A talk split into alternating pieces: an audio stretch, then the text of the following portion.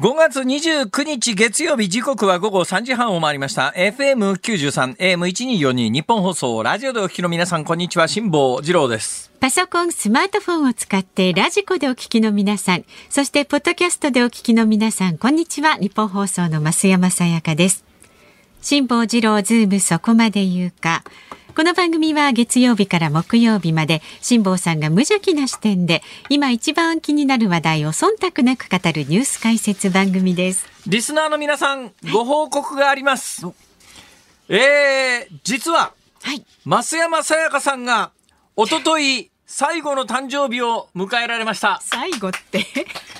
えさっきもう来年から誕生日はしないっておっしゃってたじゃないですか。あの今年で最後。今年で最後。もう最後ですよ。来年から逆に数減ってくみたいなのどうですかね。ねいい発想ですね。はい、えー、ということで、えー、リスナーさんからいろいろ情報をいただいておりまして、は い、葛飾区のスマホスタンドさんからです。ですはいえー、誕生日おめでとうございます。ラジオパークの時、普段は聞き役の増山さんが後輩の皆さんより笑いを取りに行けるのを知りました。後輩の皆さんは大変そうですが、これからも楽しい放送に花添えようという。はい、あそうです。もうありがとうございます、ラジオパークにも来ていただいてね。ああ50歳の男性のスマホスタンドさんです,、はい、葛飾の方でですね。ありがとうございます。もう一つ、はい、えー、っとですね秋人さんですね。はい秋人さん、これは年齢、性別分かりませんが、おそらく男性ではなかろうかと思いますが、ええ、名前が男性だから男性だとは限らないところが、ね、このネット社会の面倒くさいところですよね。うんうんうん増山さわやか様、お誕生日おめでとうございます。ありがとうございます。実は自分も5月27日が誕生日でして、3つ下ですが、毎年一緒に祝わせてもらっています。おめでとうこれからも楽しくためになるこの番組を辛坊さんと一緒に末永く続けていかれることを願っております。頑張ります。ということで、増山さんのところに続々、リスナーの皆さんから誕生日のお祝いメッセージが届いております。本当にありがとうございます。心からこういうのはやっぱりね、うん、心温まりますよね。そうですね、オープニングからなんかこうほっこりします。いや珍しく。実はですね、はいはい、こうやってあの、まあ、増山さんはこうやって、えー、ラジオに毎日お出になってるわけで、そうすると、まあ、ファンというか、まあ、馴染みの人もこう、できるわけですよね。でも、ラジオのいいのはですね、増山さやかさんの顔まで知ってるという人は、まあまあ、今もホームページその他もありますし、YouTube の動画もありますから。検索すればね。はい。増山さやかさんがどういう方で、どういうお見かけの方なのかと。うん、やっぱりあの、奇跡の、何ですか？半世紀ちゃん？と さんまさんがおっしゃってるという、ね、名付けてくださいましたけど、半世紀ちゃんからでももうまあ、結構ね そうですね。日月が過ぎ、えーえー、ついに今年最後の誕生日を迎えられて来年から一つずつ数が減っていくと。そういう局面にこう遭遇したわけでございますが、はい、私ほらラジオの前にずいぶんテレビやってたじゃないですか。はいそれで、自分がこう、単なる私は自分の中の意識で言うと、サラリーマンを、たまたまそういう仕事をしているサラリーマンというぐらいの意識しかないわけですよ。だから自分の顔が知られてるみたいな認識が基本ないんですね。そうですないんですよ。ないんですよ。それがですですね、はいはい昨日ですよ、えー、昨日私ですねベトナムの南ベトナムの旧首都のサイゴン今、あの、ベトナム戦争、1970年代半ばにですね、はい、えー、まあ、ベトナムで、南ベトナム政府軍と共に戦争に参加していたアメリカがですね、撤退をしたんですね。最後逃げちゃったんですけどね。で、北ベトナムが、こう、首都最後になだれ込んでいって、それでまあ、全部ベトナムを制圧してですね、まあ、いや、南北統一という形になるわけですよ。はい、で、北ベトナムが統一をしたもんですから、北ベトナムのホーチミンというね、北ベトナム建国の父の名前を、旧サイゴンという町につけたもんですから、今、まあ、サイゴンという町はなくて、ね、旧サイゴンという言い方で、ホーチミンという、そういう呼び名になってるわけですが、昨日、あまあ、厳密に言うと、一昨日の夜ですね、一昨日の夜、そのホーチミンの、うんえー、まあ、ホーチミンってね、ベトナムの中でも、うん、まあ、一番華やかかもしれないですね。やっぱり南ベトナムの旧首都なもんですから、はい、北北ベトナムのハノイみたいな、まあ、政治都市とちょっと違う趣で、もともとあの、インドシナ半島ってフランスの植民地だったところが多いですから、はいね、フランスの影響が非常に色濃く残っていて、うんうん、フランスの植民地時代の建物とか、たくさん残ってるわけですよ。はいうん、で、パンが美味しいんですね、これが。で、なんでパンが美味しいかというと、やっぱりフランスの植民地時代に、フランス人がいっぱい来て、美味しいパンの作り方を教えたのか、うん。謎なんですけれども、小麦が違うのか、それとも、まあ、膨らますための酵母が違うのか、よくわからないですけど、何かが違うんですね。ベトナムのパンってやたらうまいんですよ。そうでしたっけ？いや、それがやっぱね、私ね、えー、18か19歳、19、うん、20歳前後の時に、初めてヨーロッパバックパッカーで行った時に、最初降りたのがパリなんですよ。パリで街角をこう、プラプラ歩きながら、今日の宿はどこにしようかなと、まあ、大体ユースホステルみたいなところ泊まるんですけども、うん、街角でパン売ってるじゃないですか。はい、街角で売ってるフランスパンを、何にも考えずに食った時に、うん、私、パン食べて美味しいと思ったことがなかったんです。それはまあ、小学校のコッペパンの、えね、えー、ずっとコッペパン食べてて、ね、そんなにうまいと感じたことがなかったもんですから、パンそのものがうまいという感覚はなくて、そのパンに何が挟まってるかとか、何が塗ってあるかが重要だったんですが、はい、初めてパリに行って、パリの街角で、フランスパンを何にも考えずにかじった時に、はいうまっていう、なんだこれはと。え、それおいくつぐらいの時ですか？いや、だ二十歳前後ですね。二十歳前後でフランスでパンを食べた時、本当に衝撃で、あパンというものはこんなにうまいもんだったんだというのがね、びっくりしたんですが、ベトナムも、ちょっとやっぱベトナムでパン食べると、やっぱり日本あたりで食べるパンと味が違うんです。やっぱベトナムのパンって、まあ、ベトナムの小麦粉にベトナムのフードで作ってるわけだから、パリと同じわけにはいかないんだろうけれども、えー、でもやはり多分、長いことフランスの植民地だったせいもあるんだと思いますけどね。ね。製造のまあ、そのフランスのパンがうまいんですけども、はい、そんなことを考えながら、夜ホーチミンの街を プラプラ歩いていたらですね、はいはい、本当に暗闇の中を、ちょっとネオンが途切れたところで、公園の横かなんかで一瞬暗くなったところ、うん、結構今回ね、やばい目にたくさん会いましてね。いや、そうなんですか、危険な私、長いこと旅人やってますからね、えー、典型的な詐欺詐欺の手口っていっぱい知ってるんです。はい、で、実際引っかかったこともたくさんあるんですよ。よくまあ、昔はもう最近ほとんどなくなりましたけど、路上の両替屋っていうのがあってですね、えー路上で現地通貨に両替するんですよね。うん、えー、まあ、例えば、まあ、1万円出すと、それを現現地通貨で、例えば、まあ、50なんとかだとすると50なんとかみたいなものを、えー、ところがですね、この詐欺の典型的な手口は、路上で、はいあの、奪ったり盗んでったりはしないんですよ。うん、目の前で1枚、2枚、3枚、4枚、5枚、6枚って数えるんだけど、後で数えると何枚か必ず足りないんです。だからね、ね天才的な指先で、一瞬で、それとね、一瞬でお札すり替えるとか、こっちが、千円、一万円札出してんのに、はいはいはい、いや、お前が出したのは千円札だって言って、えー、一瞬で手元ですり替えて、えー、あの、別の通貨を出してくるとかっていう、その手の詐欺がね、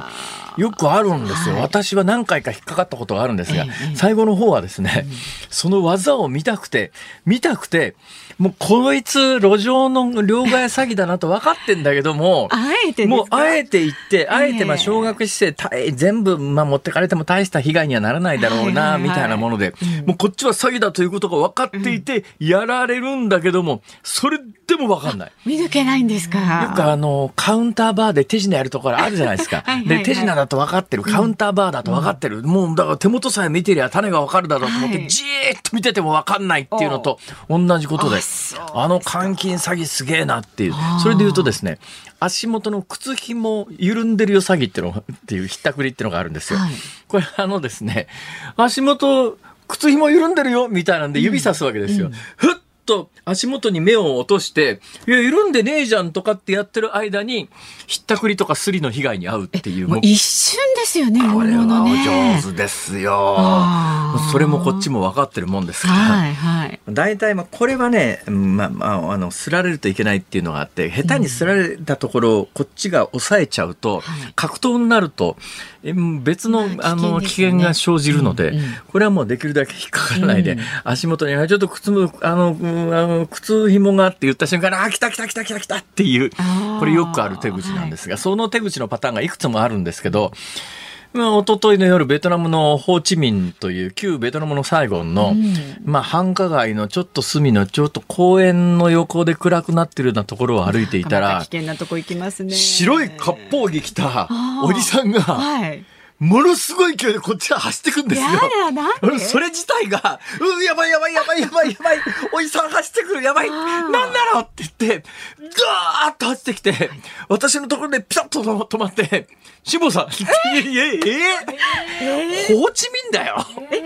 だな何人の方？いや、それが、いや、日本人の方なんですが、すか。どうも、近所の日本料理屋のはい。板前さんかなんかで、店の中から路上をこう行く人をずっと見ながら作業していたら、私が通りかかったんですって。で、私が大阪で昔担当していた番組を、はい。その番組結構ね、全世界でね、つまり東京ではやってないんですが、なんか不思議なことに、はい。VHS のビデオかなんかにダビングされて、ええ。全世界の駐在の日本人の方々が見てるという、そういう不思議な番組だったこともあって、ええそのなんとかっていう番組見てましたよって言ってですね、でも、ホーチミンの暗がりでいきなり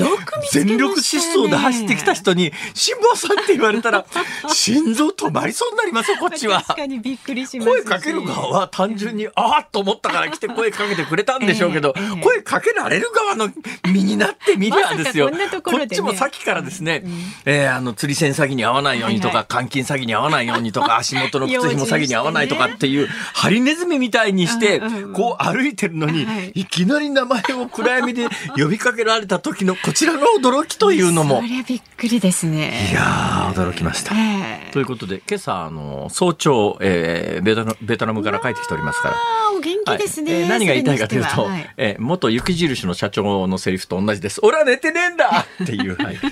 以上終わり。はいそれはもうねあのご自分の決断で行かれたことですからこの番組も精一杯頑張ってください そうだね。別に誰に頼まれたわけじゃないもんね。そうですよ。お願いしたわけじゃないんですし、はいありがとうございます。はい、そんなこと言っておりましたら電車の情報が入りました。はい。えー三鷹駅での信号確認の影響で運転を見合わせていた中央線の快速電車は先ほど全線で運転を再開しました中央線の快速電車全線で運転を再開しましたただダイヤの乱れが出ていますのでご利用の方はご注意くださいでは続いて株と為替の値動きです。今日の東京株式市場日経平均株価続伸しました。先週の金曜日に比べて317円23銭高い3万1233円54銭でした。債務上限引き上げをめぐる協議の進展から買いが優勢となりました1990年以来およそ33年ぶりの高値になっていますまた為替相場は現在1ドル140円30銭付近で取引されていますさあ、ズームそこまで言うか。この後はお知らせを挟んでズームフラッシュ。週末から今日にかけてのニュースをチェックします。辛坊さんが独自の視点でニュースを解説する特集コーナーのズームオン。4時台では、ウクライナ軍の総司令官が反転攻勢を宣言かということで今日は防衛研究所防衛政策研究室長の高橋杉雄さんにお話を伺っていきます。5時台には北朝鮮が31日以降に弾道ミサイルの発射を予告というニュースにズームします。さあ今週もラジオの前のあなたからのメッセージお待ちしております。ニュースに関する疑問、辛坊さんへのツッコミ、何でも結構です。メールで送ってくださる方は ZOOM zoom アットマーク 1242.com ツイッターは、ハッシュタグ漢字で辛坊治郎、カタカナでズーム、ハッシュタグ辛坊治郎ズームでつぶやいてください。番組のエンディングでお送りするズームオンミュージックリクエスト。今日のお題は何でしょうか？暗闇で、いきなり、知らない人に名前を呼ばれた時に聞きたい曲。暗闇でいきなり知らない人に名前を呼ばれた時に聞きたい曲。まあじゃああのラジオお聞きの方がね、もし自分がそんな目にあったらっていうのを想像して、えーお寄せください。えー選曲の理由も書いて、ズームアットマークまあね、だけど 1242.com こんな商売してる人間からすりゃありがたいっちゃありがたいんだけどそうでね。すよ、ホーチミンでまで辛坊さんのことを思って。私も基本的にあの物事の発想がサラリーマンだからさ だからあんまりそういうのにありがたみをなんかじ本当はありがたいと思わなきゃいけないんだけども、どうもやっぱりねサラリーマン根性は抜けないね。そうですはい、たくさんの方が辛坊さんのこと見てますよ。えー、勘弁してください。いろんなとこで見てますよ。本当にあのまあ前も言いましたけどあの京橋って大阪の繁華街で、はい、風俗店からですねいきなり 毎度ってやめてよ反対とか言ったことないんだからそれ毎度じゃないでしょっていう。そうみんな周りの人が一斉に振り返って毎度なんだ。なんか辛坊さんこれ見せ常連なんだみたいな。勘弁してくださいよ本当に。本当気をつけてくださいね。道端の草取って食べてるとことかも見られちゃいますんでね。いやまあそれそれ私生きがいですからね。そうですか。まああのもしね目撃したという方はぜひあのメールで送ってください。ズームアットマーク一二四二ドットコムでお待ちしております。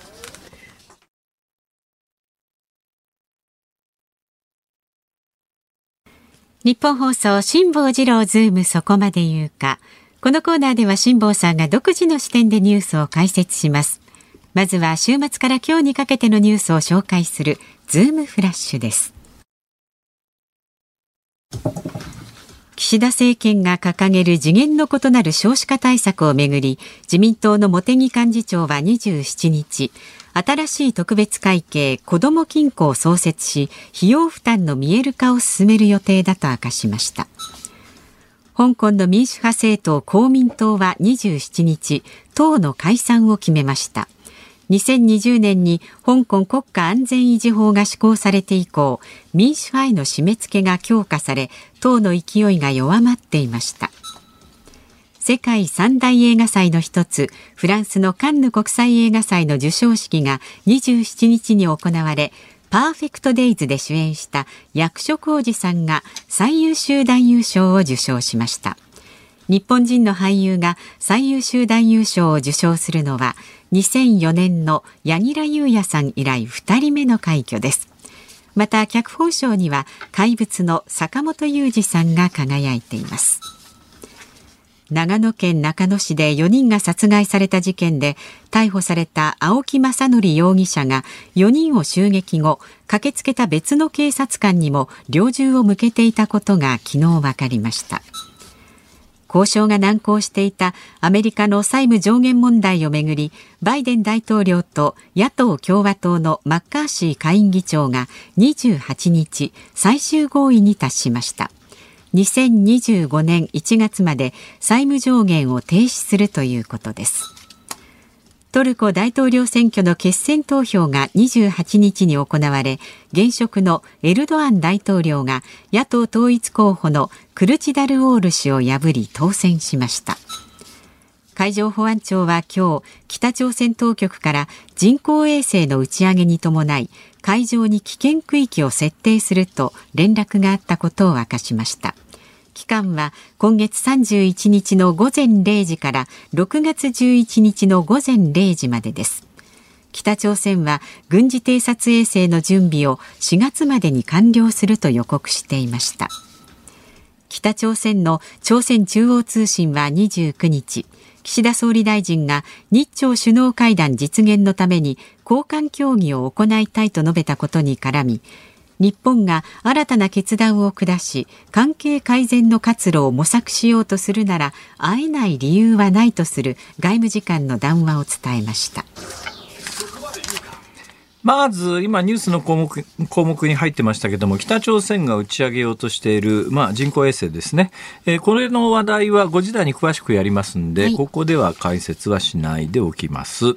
えー、その一つ前のニュースですね。先週どうなるかという話をしてたんですが、うんうん、トルコの大統領選挙は現職のエルドアンさんが、はい、当選ということで決まりました。その一つ前ですね。債務上限問題。これも債務上アメリカのあの債務上限問題ってやつもこれはまあチキンゲームチキンレースだから必ず解決するというふうにあのお伝えしておりましたけれども、うん、あのその必ずになりました。はい。えー、ただまあこれ必ず解決するだろうということで話し合いはまとまったんですが、最終的にあの予算案が議会通らないと、えー、その、うん、ダメなので、うん、えー、それがまあおそらく通るだろうというのもまあ当然のことながらあの予想のうちの範囲なんですがさあ問題はいつ通るのかとこれがまあずるずる遅れるようだと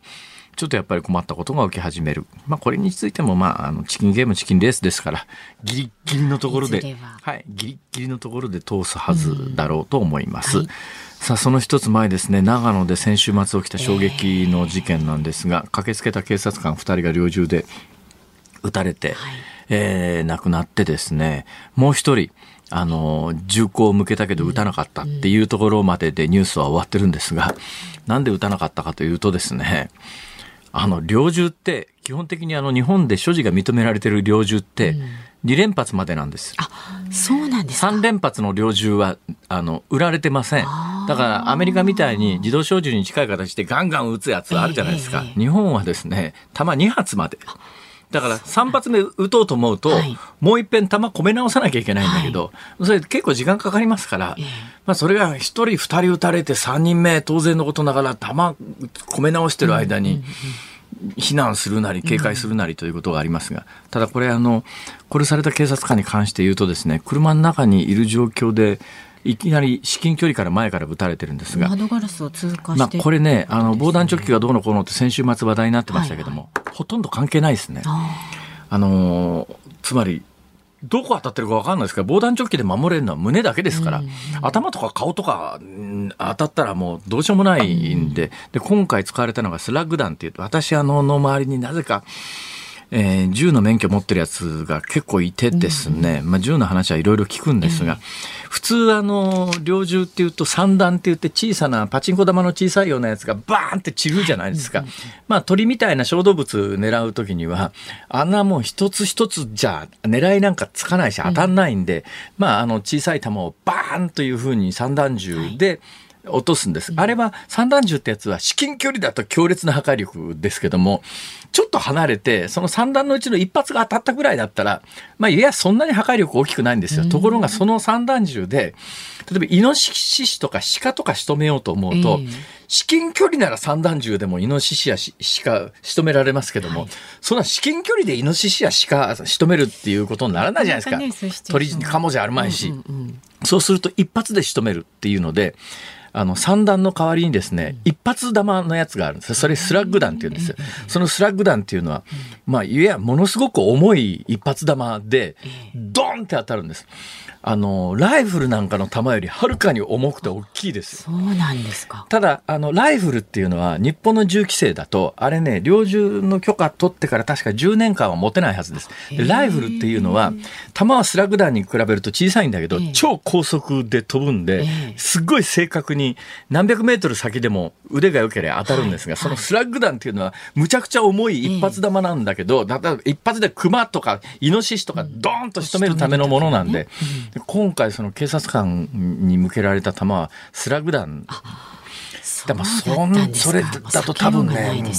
防弾チョッキだなんか着ててもどうにもなんなかったんじゃないのかなっていう感じがしますが、私はねこの事件詳しく見れば見るほどなんかなんでこの男に猟銃持てたのが持てたのと。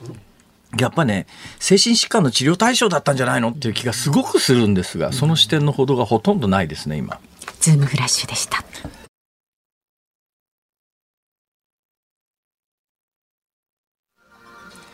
5月29日月曜日時刻は午後4時を回りました日本放送から辛坊治郎と増山さやかでお送りしていますズームそこまで言うか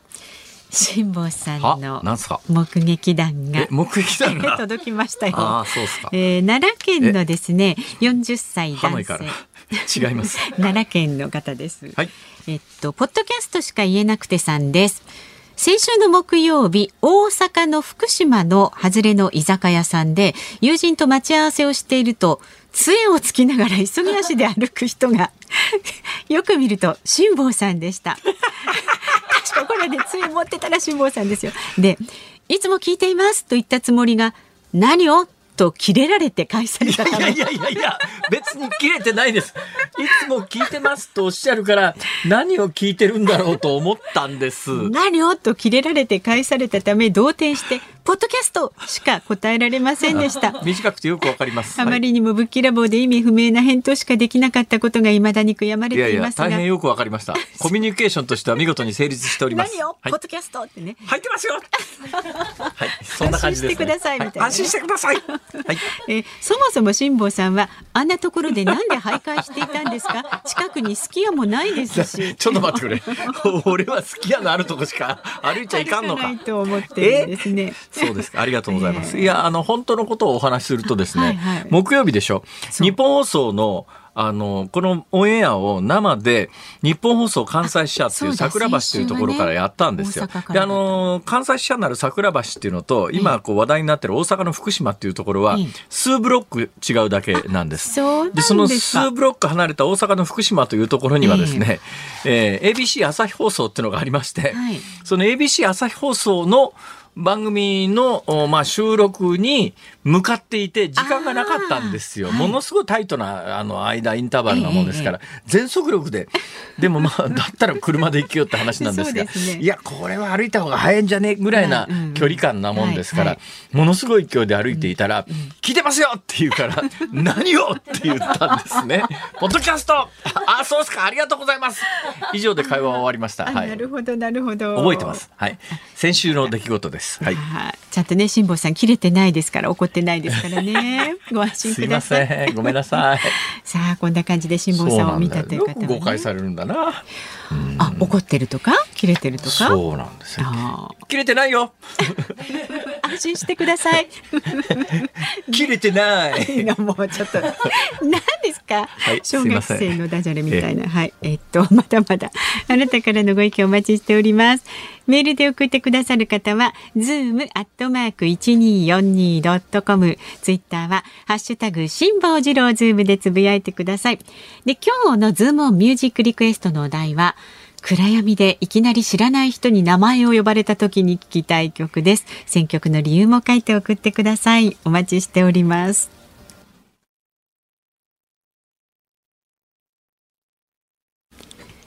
ニッポン放送ズームそこまで言うか。この時間特集するニュースはこちらです。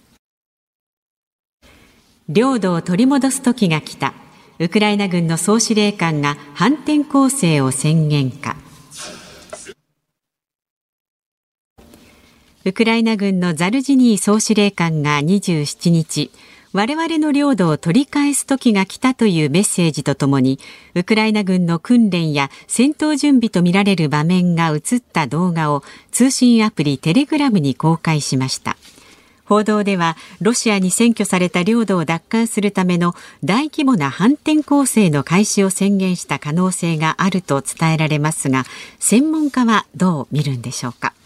この時間は防衛研究所防衛政策研究室長の高橋杉雄さんにお話を伺いますよろしくお願いいたします、はい。よろしくお願いします。よろしくお願いします。えーっと、最近の戦況ですが、まず大雑把にどんなあ状況ですか？まあ基本的にはもう今ウクライナの反攻がいつ始まるかというのを固唾を飲んで、まあ、お互いに待ってる状態ですかね。これって始まってないんですか、まだ？まあその始まりをどう見るかによるんですけど、ええ例えばまあどっかの町をまとまって取り返すためのまとまった陸上戦力が動き動き出しているかというとまだ動いてないと。はいはい。ただ、まあ攻勢作戦やるときはそれに先立って後方か乱とか、あの破壊工作をやるものですから、ええまあそれについてはもうおそらく始まっているっていうことですね。この間ね、あの、ロシアとウクライナの国境線のロシア側の町で、えーまあ、破壊工作っていうのかな、なん、なんなのかわかりませんが、戦闘なのか、なんか小競り合いみたいなものがあって、えー死者は確か出てないのかな出てんのかな？まあ出たとお互い言ってますね。お互い言ってる。はいまあ、でも、その、のた、た、たくさんの人が同時に亡くなるという感じではなかったようですがはい。はい。はい、これについて、ロシア側はウクライナが我が領土に攻め込んだんだって言ってるし、ウクライナはやってないって言うし、一部にはロシアの国内の反政府勢力がやったんじゃないのかとかっていう話もあるし、真相はどこまで明らかになってるんですか？まあ、今のところ分かっているのは、まあ、ロシア軍の武装、失礼、ロシア人の武装組織が、はい。あのーまあ、戦闘を行ったと。ええ。でそれに対して、まあ、ロシア軍が若干遅れながらも反応して、で、その武装組織はウクライナの領内に引き上げた。っていうところですね。えー、その背後でロシアじゃない、ウクライナ政府が関与している可能性はどうなんですか？まあ、武器とか爆発物というのは簡単に手に入るものじゃないですから、ええ、まあ、その戦闘に使われた武器などは、まあ、おそらくウクライナの、まあ、軍というよりは情報部だと思いますけど、え、あのまあ、そのあたりが提供したと考えるのが、まあ、自然だとは思いますね。そういう系、私なんかね、素朴にですよ、今回、まあ、ロシアがね、はい、えー、我が領土でウクライナが攻め込んできたってこうやって非難をするわけですが、あんたんとこ人の国攻め込んでるわけだから、別に自国領内攻められたって、それは自業自得っていうか、当然でしょとしか思わないんですけども、世界的にはそう思わないんですかね、どんな感じなんですか、ね、いや、まあ、とにかく、何はともあれお前が悪いとまず言うっていうのが、今回のロシアの仕草じゃないですか。ああ、うんいや、だって、私らの感覚で言うと、戦争始めたのはお前らなんだから、別にモスクワに爆弾降ってこいばどうしようが、しょうがねえじゃんしかもキーウなんか、まあ、もう毎日のように爆撃してますからね。ええ、と思うんですが、はい、ロシアの感覚はそうじゃないんですかね？まあ、そう、それはそれ、それはさておき、ロシアを許す攻撃するのは許さんということなんでしょうね。そんな、そんな勝手な理屈が通るんですか？うんいや、通しちゃいけないと思いますよ。いや、うん、その通しちゃいけないで言うとですね、最近なんかあの、ロシアに関わった人たちが次々死んじゃったり具合悪くなったりなんかしてるんですけども、あれは、わざとやってんですかね？というのが、この間、一人飛行機の中かなんかで帰ってくる途中で死んだ人いるし、それから隣のベラルーシかなんかのトップの人も、プーチン氏と会談した後、体調悪くなっちゃってっていう話があるじゃないですか。あな どういうことなんですか、これ、何が起きてるんですか？ベラルーシのルカシェンコ大統領については、まあ、まだ情報の真偽もよくわからないので、ええ、なんとも言えないですけれども、まあ、まあ、ロシアの中の、まあ、反体制派はもちろん、まあ、富豪、オリガルヒと呼ばれる富豪の中でも、まあ、謎の心臓発作とか、謎のその飛び降り自殺というのが起こっているのは事実ですね。飛び降り自殺ね。ええまあ、映画なんかで言うと、大体あの、工作員がベランダから投げ落としますよね。まあ、そう、その、富豪の割にはなんでそんなにようはかなむのだろうってことは 思われるわけですよ、それは。うん、まあ、あの、常識的には、えー、殺されたんじゃないのって話なんですが、すね、どうなんですか、それはプーチン氏本人が関わってるのか、周りの人間が忖度してやってんのか、どう思います、まあ、そこは証明はできないですよね、まあ、その種の情報活動をいちいちすべて最高指導者に上げてるのかどうかっていうのは、よくわからない。単純にその反体制派を黙らせろみたいな、それぐらいの指示かもしれないですから。誰が、その、誰かそのプーチン氏とは別の人間で、えー、厳密、現場でこの人物とこの人物は決戦みたいなことを指示している人がいるってことですか？まあ、リスト自身をプーチンが作るとは考えられないので、ええ、それ誰かが作って、誰かがこう判断してるんだとは思いますよ。だからその中でね、なんかちょっとこのやり方違うんじゃないのっていうような声って上がってこないもんなんですかね？まあ、上がってこないんでしょうね、それはきっと。うん私なんかの感覚で言うとやっぱりあの90年代前後に90年前後に旧共産圏が崩壊し、うん、ね、えー、ソ連はなんとなく民主化しまともな国になっていくのかなっていう感覚が90年代あったんですがそれから30年ぐらい経ってなんか現状を見ると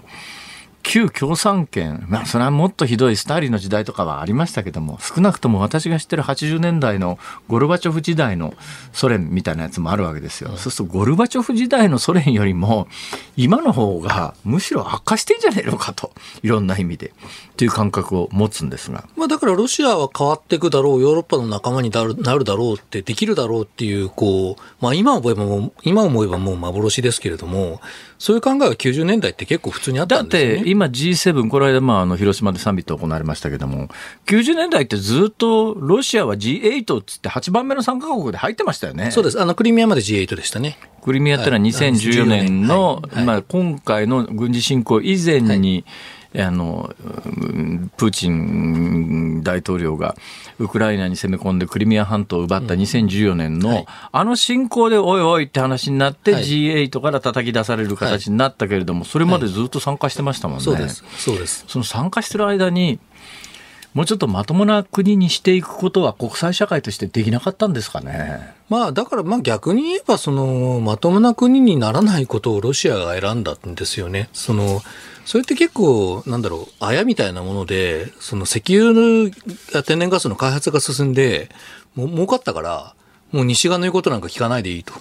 いうことでこう体制が変わっていくみたいなところがあるんでまあ先のことは分かんないってことですかね。90年代はやっぱりソ連が崩壊して、ロシアも経済的な苦境にあえでいたんで、西側に歩み寄らざるを得ない環境にあったっていうことですね、あの時代は。そうですね。で、その核兵器いっぱい持ってる国だし、崩壊させるわけにもいかないんで、その西側もエネルギー開発に投資したわけですよ。えー、で、これでうまくいくかと思ったら、あの、その投資が、開発が成功したら、ロシアは、いや、俺たちヨーロッパと違うもんね、ってことで、あの独自路線を行き始めた。ってことですね。さて、現状、まあ、ゼレンスキー大統領が G7 に参加してですね、西側は、まあ、当面、ウクライナに対して軍事も含めた、えー、協力をするということをあもう一度、まあ、現地取らされたというか、現ななんというべきか、微妙なところですけれども、まあ、約束をすると、えー、いうことで動いてます。その一環として、例えば F16 の供与が決まり、うん、えー、この具体的に言うと F16 の供与っていうのは、どんな効果があるんですか、戦線に。まあ、実際に戦力化されるのはどんなに早くても年末でしょうから、ええ、あのまあ、この春夏のいわゆる反転攻勢には間に合わないんですけど、ええあの、まあ、参加する、あの、実戦に投入されることになれば、まあ、おそらく、まあ、ロシア軍の上空を守っている対空ミサイルに対する攻撃能力が増える。で、ロシア軍のその対空レーダー、対空ミサイルを使っているレーダーを潰すことができれば、ロシア軍の上空がら空きになるんで、あの、ロシア軍に対する空爆ができるようになると。まあ、そうなっていくと、まあ、ウクライナ側に有利に戦況が展開していくと。まあ、そういうことですかね。そのロシアの防空というか、防空というか、対空ミサイル、うん、まあ、要するにあのウクライナ上空の制空権を阻害するロシア側の要因であるところの対空ミサイルってやつは、今持ってるウクライナの武器では攻撃できないものなんですか？あのー、えっとですね、正確には、まあ、ハーム、ハイスピードアンチレーダーミサイルっていうのが供与されてて、はいはい。まあ、それでその対空ミサイルを、ね、のレーダーを狙い撃ちはできるんですけど、ええ。っと、今、そのソ連旧ソ連製のミグ29に積んでるので、はい、そのハームというミサイルがこう機能制限版なんですよ。はは機能が制限されてて、ええ、フルスペックで使えないと。ええ、で、F16 で使えばフルスペックで使えるので、あそうなんですか、ええあのもっと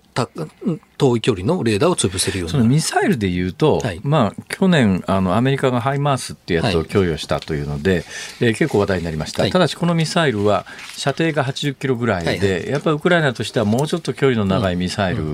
が欲しいと言ってたら、イギリスがえー、新しいミサイルを供与して、はい、このイギリスが供与したミサイルは、かなり射程が長いようだと言われてます、実際どうなんですか、まあ、230キロプラスアルファで、あと飛行機から撃ちますから、はい。まあ、飛行機が前に行けば、どんどんどんどんあの遠くまで行けるんで、あのまあ、その意味では、まあ、現在、ロシアが占領している場所はすべて攻撃可能ですね。まあ、使い方によったら、まあ、さっきの冒頭の話じゃないですが、ロシア領内も攻撃対象にできるだけの能力は持ってる感じですかね。まあ、そこまで飛行機が行けばですけど、はい。あで、今後の戦線なんですが、はい、えー、この間からあのやたらロシアがですね例のあの民間軍事組織みたいなのを使って、うん、東側のドンバスのところのなんとかっていう町あるじゃないですか。ババフムト、はいはい、バフムト、はい、そのまあ東側のドンバス地方の真ん中ぐらいにあるところですね、でそこで全部、いや、ロシアが制圧しただの、ウクライナが、いや、まあ、全部は制圧されてないだの、でワグネルが、いや、全部制圧したから、もうあのこれは、あとはもうロシア軍にお任せをして、自分たちを後ろに引き下がるん。だみたいなことをこう言ってるじゃないですか。で、あそこがここまで注目されるのがね、私あの地図見ててよくわかんないのは、私なんかこう、あの、ウクライナ東部の地図を見ていて、これ将来的にクリミア奪還とか、領土奪還するんだったら、クリミア半島とロシア領を結んでるのは、うんうん、えー、今地続きになってるから、まあ、簡単にウクラ、はいはい、クリミアにいろんなもの持っていけるのと、あとはそのクリミア大橋っていうのと、この2つしかルートがないはずなんで、クリミア大橋ぶっ潰して、ここのクリミア半島がぶら下がってる付け根のところの東側のところを縦に分断してしまうと、はい、軍事的にはそっちの方が、いいんじゃねえの？と。そうするとバフム島ってかなりそこから見ると東の方の内陸の真ん中の一都市であって、そんなとこ国でやっても、こっち奪還する方がだから私なんかの感覚で言うと、もしかするとウクライナがそっちにこう全勢力避けないように、なんとなく東側でなんか騒ぎ、話題にしてんじゃないのっていう感覚もあるんですが、どうなんですかね、これ。まあ、バフムト自体にはその地理的な意味での戦略的重要性はあまりない街なので、ええまあ、むしろロシア軍がもう半年以上、1年近くですね、ええ、あの、あそこの街を攻撃しているのはなぜなんだろうというのをむしろ言われていた、言われていることではあるんですよ。で、まあ、逆に言えば、まあ、バフムトで激戦が展開しているのはそこにロシア軍がいるから。はい、という以上の理由は実はなくて、なるほど。でおそらくだからウクライナがそこで反攻を一ある程度やってると言われてる理由は、まあ、街を完全に失って押し込まれると、他のところを攻めるのに攻めにくくなるので、ええ、一回押し返して他のところ、先ほどその辛坊さんがおっしゃった南部南部の方の、はいはい、そのクリミアとドンバス地方を切断するような、ところに集中するために一回押し戻そうとしているということなのではないかと思いますね。さっきのね、ワグネルが、あの、ワグネルの創始者が、いや、もうあの、ここの制圧が終わったから、もうロシア軍にもう、あの、明け渡して6月から1か月間、俺らもう後ろ下がるからって、そんなことが、軍の規律としてできるのかと。ね、私がロシア軍なら、おいちょちょちょちょ、敵前頭部だぞ、それって 言うだろうと思うんだけど、そのことできちゃうんですか？いや、まあ、あの、あの、ワグネルの、創始者、プリゴジン氏は結構、引く引く詐欺みたいな感じで、もう引くぞ、もう引くぞってこれまでも言ってきてるんで、ええ、あのどこまで信じていいかっていうのはあるんですよ。で、実際前5月10日に引くって言った時引かなくて、引かなかった理由は勝手に引いたら脱走兵として攻撃されるということで引かなかったんで、あの、今回もよくわかんないんですけど、ただ実際軍ともう入れ替わってることは起こってるようなので。あ、入れ替わってんですか？はい。入れ、あの、後方、後方で入れ替入れ替わってるっていう報道はあるので、現地の報道としては。ええ、あのまあ、その、まあ街も取ったし、えっと、一回その軍と任務を交代して、まあ部隊を再編成しようっていうことなんじゃないですかね。まあそれが正しい情報なのであれば。という状況の中で、えー、まだ、あのまあ、本格的なウクライナの反攻は始まっていないというふうに報じられてますが、はい、近々何が起きてどうなります？まあ一番普通に考えれば、その南部の方でどこかの戦線を突破しようとするんだと思いますね。砲撃して戦車で攻めてと。で、えっと、まあ、今年なんか4月がなんかものすごい大雨だったそうで、もう平年以上の平年をはるかに上回る。それでそのいわゆる泥泥でその犯行がそもそもできなかったと。はいはい。ただ5月になって結構気温が上がってきても25度近くになってて、あの地面も固まってきたのでそろそろではないかというふうには言われているところですね。ウクライナと、えー、ロシアのそれぞれの兵力、特にあの武器弾薬の、はい充足状況なんですが、これどうなってるんですか、まあ、それ分かんないですよね。あの、ウクライナ側の方が弾は厳しいはずです。あの、ロシアはまあ文字通り湯水のように使っている一方で、ウクライナのまあ日々の射撃数は全然少ないですから、あの、まあおそらくウクライナの方は頑張って弾を貯めてるのではないかと思われる。で、えっと、まあ、ウクライナ側は一定の反攻戦力の訓練が多分終わってても投入できる状態になっている。で、ロシアは、まあ、動員、えっ、と、去年の9月に動員した30万のうちの、まだ10万プラ、10万ちょっとの兵力が戦場にどうも姿を現してないので、その辺が守りに当たってるんじゃないかと推測できるって感じですかね。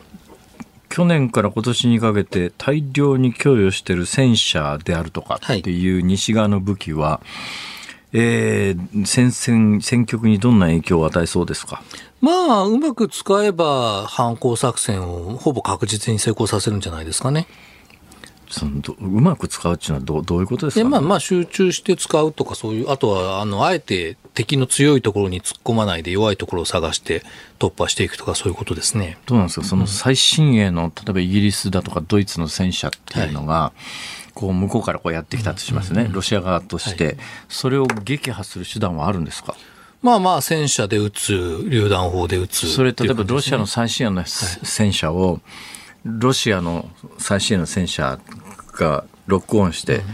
弾発射して、当たったらやっぱりそれで破壊されるもんですか？まあ当たれば撃破される可能性はもちろんあります。はい、あの、砲の威力からすれば。ただ、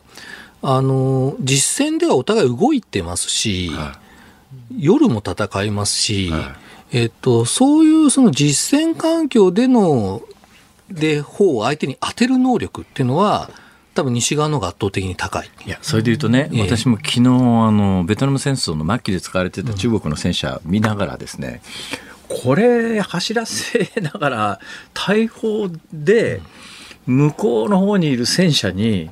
ピンポイントで当てるって、はい、そんな簡単な話じゃねえだろうと。例えば、まあ、あの、誘導弾みたいな、うん、RPG みたいな、なんかその、はい、その特定のターゲットに向かって、はい、熱源だとかなんだとかに向かって、自動、自律的に攻撃していくんだけど、大砲の弾っていっぺん発射されちゃったら、あと、こう、弾道描いて飛んでいくだけじゃないですか。そんなピンポイントで正確に当てるなんかできるんですか、あれ？しかも相手も動いてますからね。はい、その辺がだからそのコンピューターソフトっていうかその完成、回帰完成システムの力ってことになるんですよね。今の性能ってどんなもんなんですか？あの、湾岸戦争で見る限りで言えば、はい、英米の戦車はイラク軍の T72 をほぼ一方的に撃破してるんで、はあ、あの、まあ、おそらく、例えば煙幕とか夜とかでも、あの、見える範囲の戦車を撃って当てることは多分相当できる。射程3キロとか4キロとか、まあ4キロいかないかな？うん、あそれでいうとね、あの湾岸戦争の時も、その、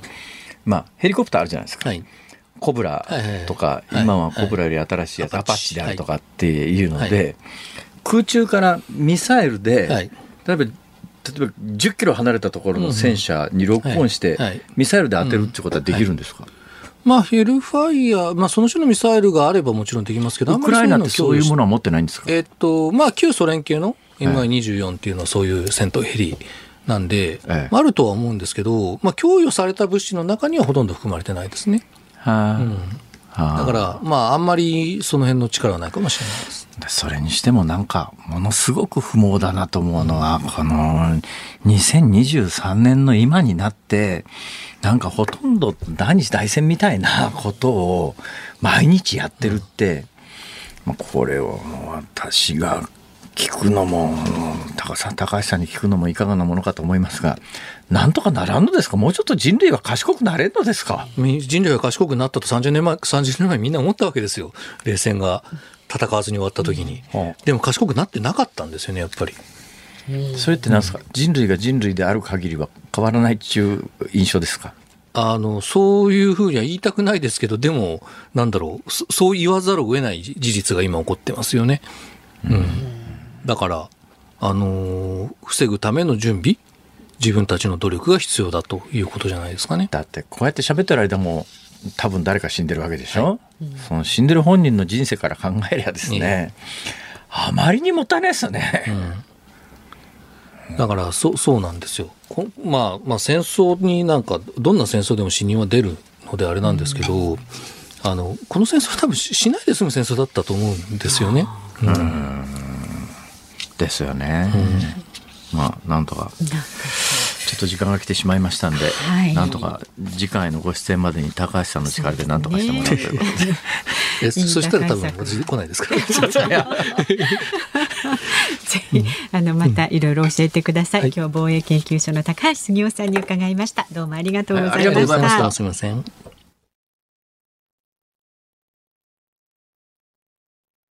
ズーニッポン放送辛坊治郎ズームそこまで言うかをポッドキャスト YouTube でお聞きのあなた。いつもどうもありがとうございます。ニッポン放送の増山さやかです。お聞きの内容は配信用に編集したものです。辛坊治郎ズームそこまで言うかはラジオ局ニッポン放送で月曜日から木曜日午後3時半から毎日生放送でお送りしています。番組はラジオの FM93 AM1242 に加えてラジコでもお聞きいただけます。ラジオラジコではポッドキャスト YouTube 版にはないコンテンツが盛りだくさん。アトムさん吉田由紀ちゃんの中継企画さらに辛坊さんが「夕刊富士」の気になる記事を解説するコーナーそして辛坊さんが聞きたい曲をお送りする「ズームオンミュージックリクエスト」などラジオラジコでしか聞けないあんなことやこんなことがいっぱいです。ポッドキャスト YouTube を聞いた後はぜひラジオラジコで辛坊治郎ズームそこまで言うかをお楽しみください。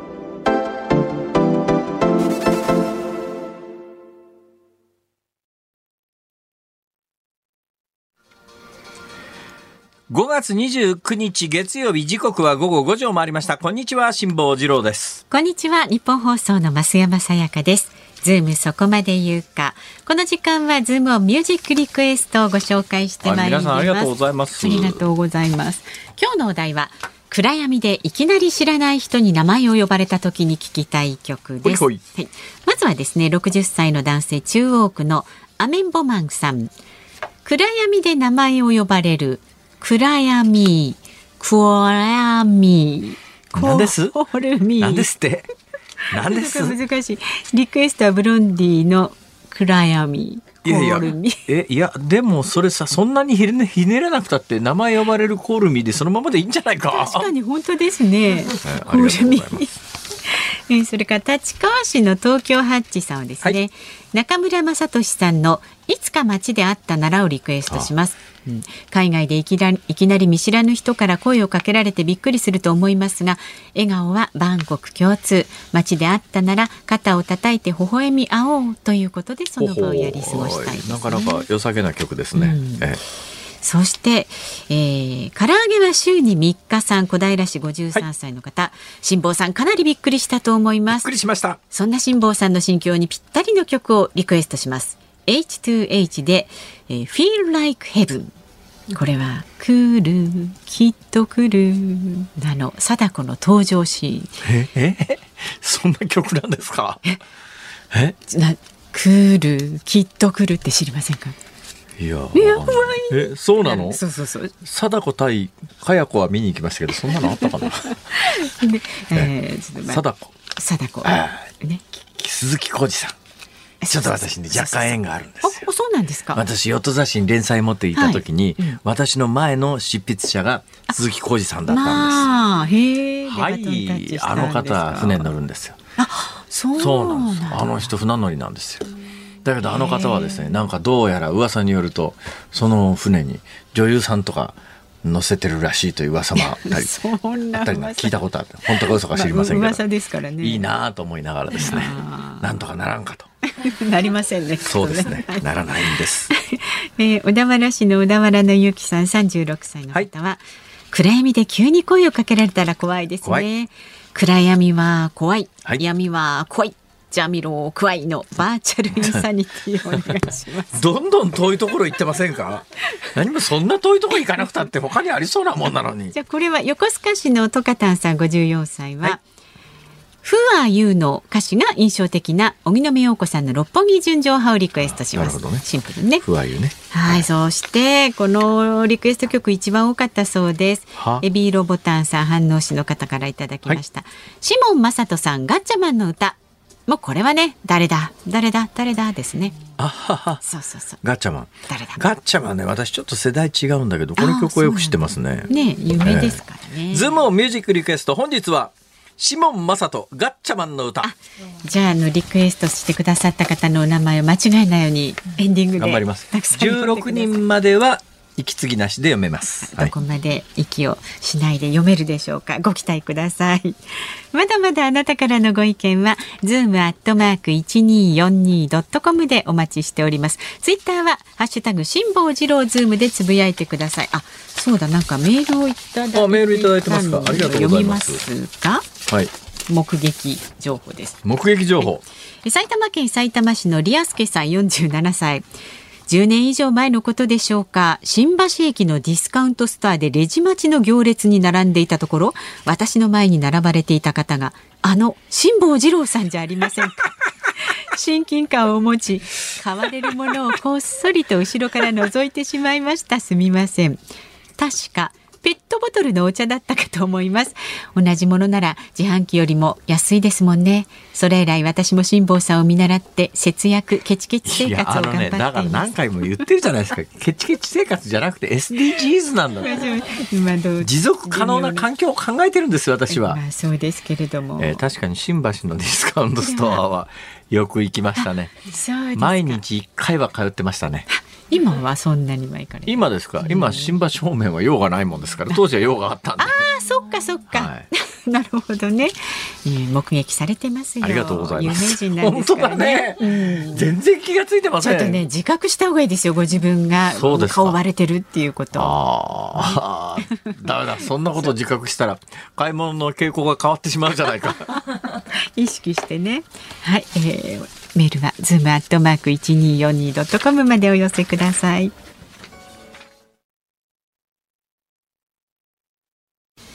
ニッポン放送ズームそこまで言うか今日最後に特集するニュースはこちらです。北朝鮮が31日以降に弾道ミサイルの発射を予告。海上保安庁は今日北朝鮮当局から人工衛星の打ち上げに伴い海上に危険区域を設定すると連絡があったことを明かしました。期間は今月31日の午前0時から6月11日の午前0時までです。こうした事態を受け、浜田防衛大臣は今日、北朝鮮のミサイルが日本に落下する場合に迎撃を可能とする破壊措置命令を自衛隊に出しています。かなり今の増山さんが伝えてくれた内容は正確でいいですね。というのは今日昼のテレビ各局のニュース見てて、おいおいと思った ののニュースの中にはですよ、なんか北朝鮮が、えー、ミサイルを装って衛星を打ち上げるので、日本はあの破壊措置命令を出して破壊するんだと打ち上げたらみたいなそういうニュアンスのニュースがあって、いや全然違うしっていう何が全然違うかというと、北朝鮮がえー、ミサイル打ち上げると、ミサイルっていうか、まあ、衛星を、はい、で今回も、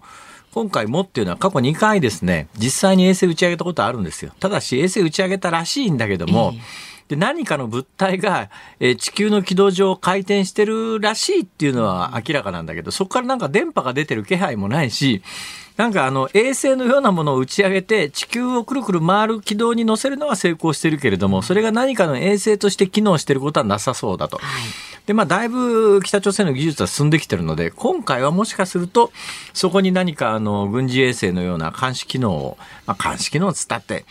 大した性能もののものは載せられないと思いますけど、えー、監視機能を載せたものを打ち上げる可能性はそこそこ高いだろうと。だからまあ、実際に北朝鮮が人工衛星打ち上げますよと。で、この、あの、ポイントはもしかすると1段目のロケットとか2段目のロケットが落ちる可能性がありますから気をつけてくださいねっていうのを、基本的にね、こういうのを発射するときには国際機関に事前申告するのがマナーになってて、そのマナー通り一応やってますと。北朝鮮も、あの、そんなに無法な国ではありません。うちは国際機関の、えそういうところにちゃんと届けを出して衛星を打ち上げるんですよという外形を取ってるだけの話です。で、それを日本が打ち、打ち落とせるかというとですね、はいそんなもん撃ち落としたら、えらい国際問題になりますから、そんなものは撃ち、いくら違法でも撃ち落とせないんですよ。何が違法かというと、北朝鮮はそもそも、その弾道ミサイルみたいなものを打ち上げるということ自体がもう国連の安保理決議で禁止されてますから、うんえー、それがあのミサイルでなくても、えー、人工衛星打ち上げる目的でも、えー、弾道ミサイルと人工衛星打ち上げるロケットは技術は全く一緒ですから。見かけもほぼ一緒ですから、はい、何が違うかというと打ち上げる方向と加速の最大速度が違うだけの話で、ほぼ一緒のもんですから、はい、そうするとまあいや衛星打ち上げるのは本当かもしれないけどそれはやっぱ国連の安保理決議違反だろうっていう、まあ、それは正しいんですが、うんうん、じゃあそれを撃ち落とせるかというとまあ、衛星を本当に打ち上げるやつを日本がその衛星で軌道に乗らないうちに ロケット破壊できるかってそんなことはしません。うん、で、日本で自衛隊が何をやろうとしてるかというと、打ち上げに失敗して日本の領海であるとか領土の中に入ってきそうだと、着弾しそうだという時には、迎撃しますよと、うん、それからあの、えー、弾頭自体じゃなくても、弾頭っていうか、まあ、衛星の乗ってる先端部分じゃなくても、1段目にしろ、2段目にしろ、それがやっぱり燃え尽きずに、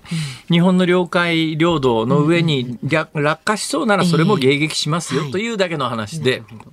打ち上げが、予想通り行われる限りは、まず撃ち落とすことはないですね、うん、まあ、一応そういう言ってるだけのことで現実問題として撃ち落とすみたいなことになったらえらいことですから。ただ今日の昼ニュースなんか見てると今にも日本が撃ち落としそうな勢いでいやいやそれそういう話じゃないしっていう、そこはちょっとなかなか理解が足りないのかなと思います。でなんで北朝鮮が南に向かってだから沖縄の辺りを上空通過するんですがこれ前もお話したかもしれませんが監視衛星っていう観測衛星の類はですね、南に向けて縦の地球を縦に回る軌道に乗せるというのが一般的なんですよ。えーはい、というのは仮にですよ、まあ大体多くの衛星はその高さでスピードが決まってくるっていうか、要するに引力と遠心力の釣り合いが取れるところ、ポイントが決まりますから、大体まあ、あのー、国際宇宙ステーションなんかだと地球一周回るのに1時間半ぐらいなんだけど、うん、計算めんどくさいから、例えばある衛星を打ち上げましたと、その衛星は地球の周りを1時間で一周しますと。い。うことになると、はい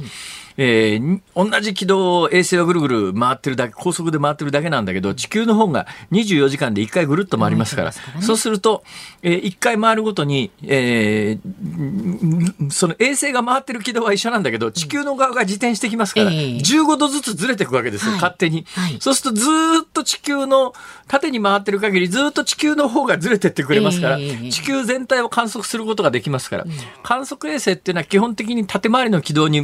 入れるのが、はい、で縦回りの軌道に入れるためには、北朝鮮から見ると真南に衛星を打ち上げるんで、その南に打ち上げると、えー、日本の南西諸島から沖縄とかその上空ちょうど通過しちゃうんで、別になんかその今回ので日本に対して何かその威嚇しようとかっていうことではないみたいですね。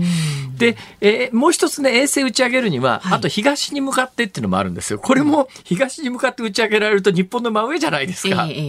本当に迷惑な話なんだけど、これも理由があってですね、東に打ち上げるケースって何かというと、ロケットが非力で、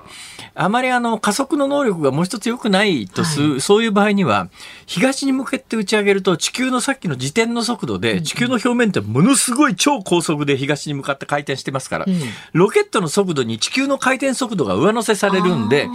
衛星って、人工衛星って、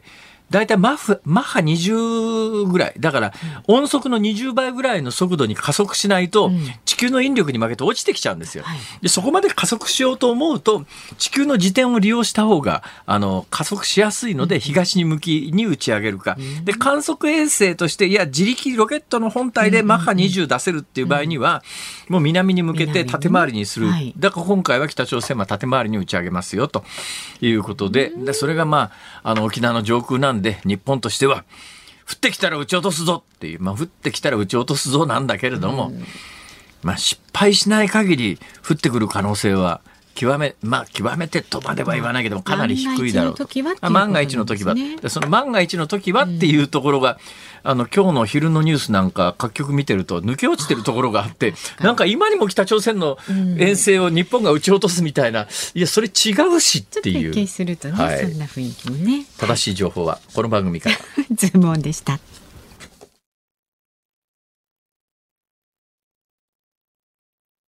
ズモンミュージックリクエストをお送りしているのは、エビーロボタンさん、鉄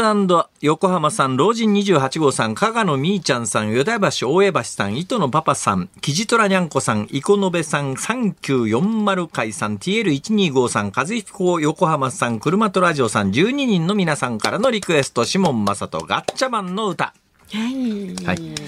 ありがとうございます。はい。ガッチャマンの歌ですわ。ええー、最後までたっぷり聞けましたよ。ガッチャマン懐かしい。子供の頃思い出す。ああ、千九百七十二年らしいですよ。放送期間が72年から74年なんだって。私はもうあの高校受験期に入ってますから見てないですね、まあ、大人ですね、はい、だから増山さんは私と若干年が違うので多分ど真ん中そうですね。ちょうど見てましたよこのくらい。はい。小さな違いが大違い。そうですよ。お聞きの日本放送。この後5時30分からはショーアップナイタープレイボールをお送りします明日の朝6時からの飯田浩二の OK 工事アップ。コメンテーターはジャーナリストの有本香里さんです。で、7時台は安全保障がご専門、笹川平和財団上席研究員の小原凡司さんに反転攻勢が迫るウクライナ情勢について伺うそうです。で、この3時半からの辛坊治郎ズームそこまで言うか、ゲストは東京財団政策研究所主任研究員の坂元晴香さんです。何回目かですよね。そうですね、何度目か。で、今。さん、あれ？そんな肩書きだったっけ？まあいいや。確か。で、はしかがね、今、すごくこう話題になってますけれども、えー、この感染力と今後の注意点にズームをしていきます。なるほど。はしかもね、はい、いや、実は私なんか子供の頃、私たちの世代は全員かかってますが、うん、実は恐ろしい病気なんです。そうですね、そのあたり。辛坊治郎ズーム、そこまで言うか、ここまでのお相手は辛坊治郎と、増山さやかでした。明日も聞いてちょうだい